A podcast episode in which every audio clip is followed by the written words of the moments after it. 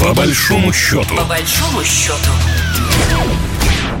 Здравствуйте, вы слушаете программу «По большому счету». С вами Екатерина Шевцова. Напомню, наша программа о самых ярких экономических событиях э, союзного государства России и Беларуси.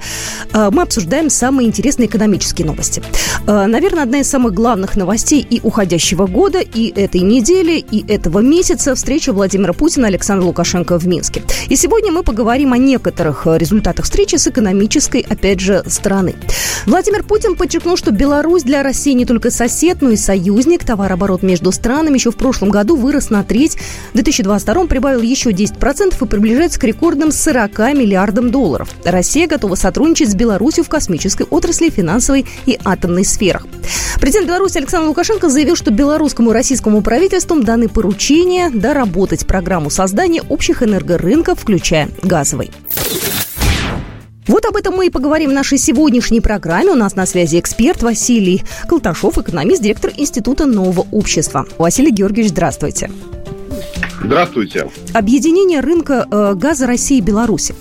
Э, что это дает нашим странам? Ну, понятное дело, что это для Беларуси выгодно. Чем это выгодно для России? Для России это выгодно в том случае, если в Беларуси происходит довольно интенсивная адаптация законодательства под российское. Дело в том, что российское право – гораздо более богато, сложно, и его можно назвать также более правом буржуазным, в смысле городским. Да? Вот белорусское право больше унаследовало от советской эпохи. В этом плане, чтобы было удобно работать предприятиям, одинаково удобно и в России, и в Беларуси, чтобы это было действительно не только политически, на уровне политических соглашений союзное государство, а чтобы оно было экономически единым пространством, вот в этом смысле, да, вот в этом смысле имеет значение создания этого рынка газа.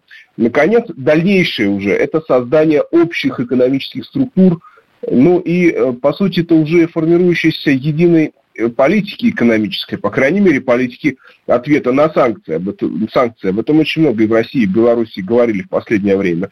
О том, что нам нужна системность, единство в ответе на санкционный нажим Западов, и мы должны здесь быть предельно сплочены. И чтобы быть э, не просто сплоченными, но и э, иметь возможность развиваться, нам нужно иметь общий рынок во всех отношениях, во всех смыслах. И э, единую протекционистскую политику. Здесь, конечно, есть некоторые наложения на Евразийский экономический союз. Тем не менее, это все равно нужные действия, и союзные государства, вот, э, интеграционные отношения России и Беларуси, они находятся впереди по отношению а, к Евразийскому экономическому союзу. Ну, по крайней мере, платежную систему МИР никто не отменяет в Беларуси. У нас э, есть э, целостное видение выживания в этой, в этой международной действительности, очень недружелюбной. Э, и поэтому нам нужно форсировать интеграцию. И заметьте, что вот эти вот туманные некоторые вопросы эпохи 2018-2019 годов, uh-huh, о том, uh-huh. как создать структуры, чтобы создать структуры, которые будут обсуждать структуры и вопросы, там, единой валюты и так далее. Все это отошло прошлое. Решаются конкретные задачи, и они в самом деле решаются, движутся вместо топтания на месте, которое, ну, в общем-то, было годами. Вот это говорит о том, что все развивается волнами, и мы сейчас на хорошей волне. А та цена на газ, которую сейчас платит Беларусь, она в любом случае сейчас э, самая низкая, да, по которой, э, собственно говоря, «Газпром» продает э, кому бы то ни было? Беларусь и так имела хорошие, хорошее соглашение с Россией, но не было вот этой внутренней цены, да, внутренняя единая, ну, как бы цена, которую сейчас вот устанавливают, да, для Беларуси, для России, это цена внутрироссийская, и она, конечно, основана на некотором таком субсидировании где-то даже, ну, до выравнивания цен. Поэтому она единой будет между Россией и Беларусью. Это будет означать, что это будет единая политика стимулирования экономики, потому что, что зачем нужна эта цена, да, вот единая и низкая в России, для того, чтобы иметь конкурентные преимущества, для того, чтобы было здесь выгодно в нашем пространстве создавать новые предприятия, развивать имеющиеся, и энергетические затраты были оптимальны, минимальны в мировых, по мировым меркам.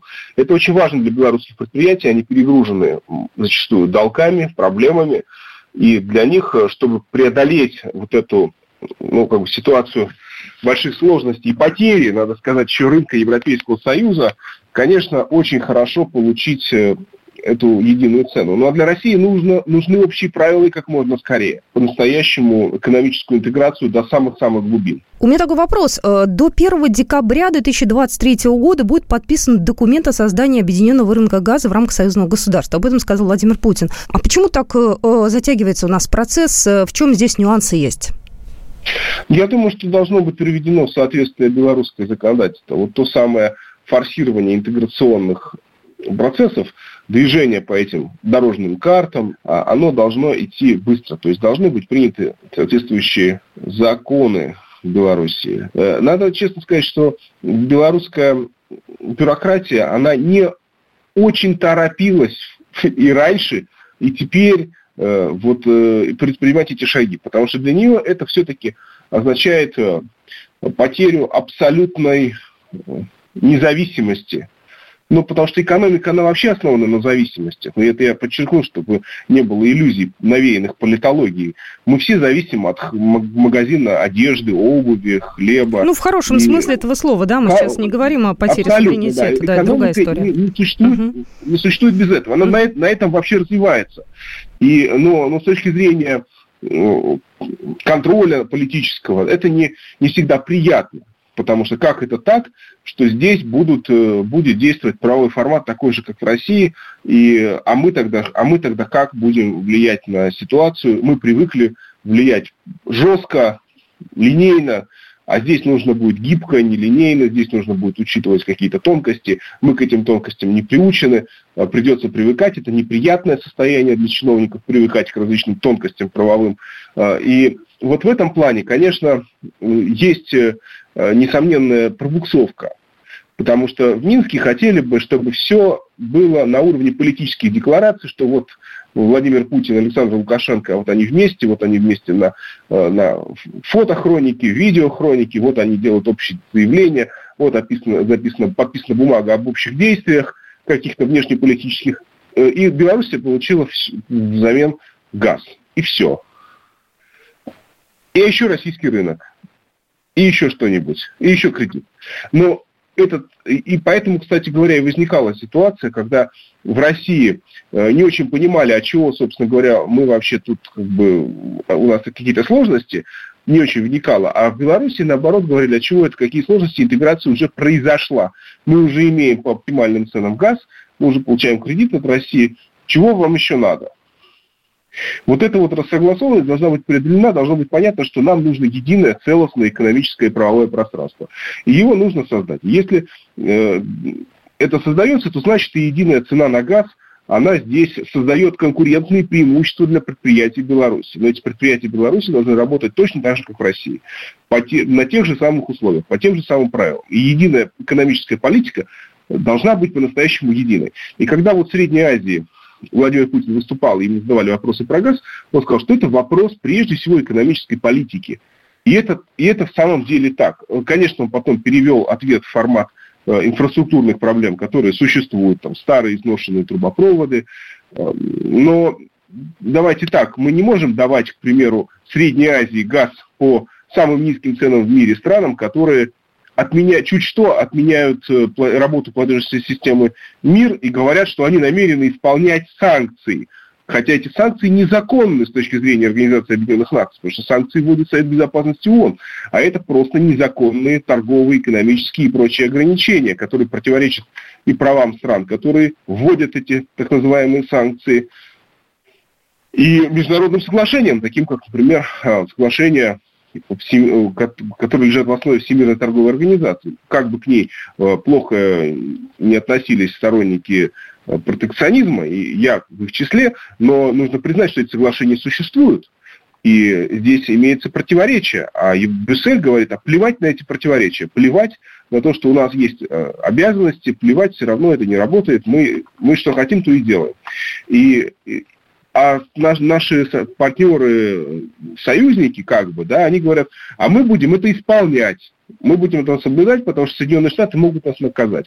Вот этот вопрос, он является очень важным, потому что нужно, чтобы страны проводили общую экономическую политику, и никто извне ее не ломал.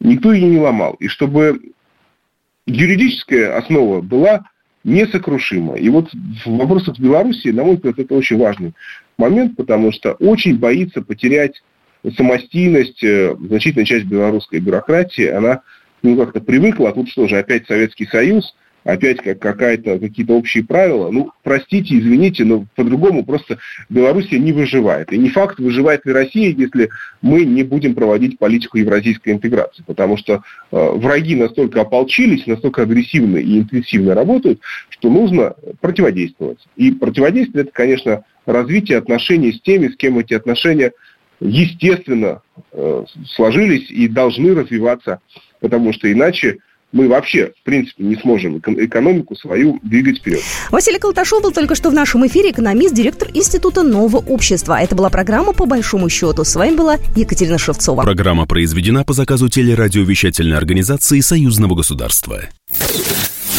По большому счету. По большому счету.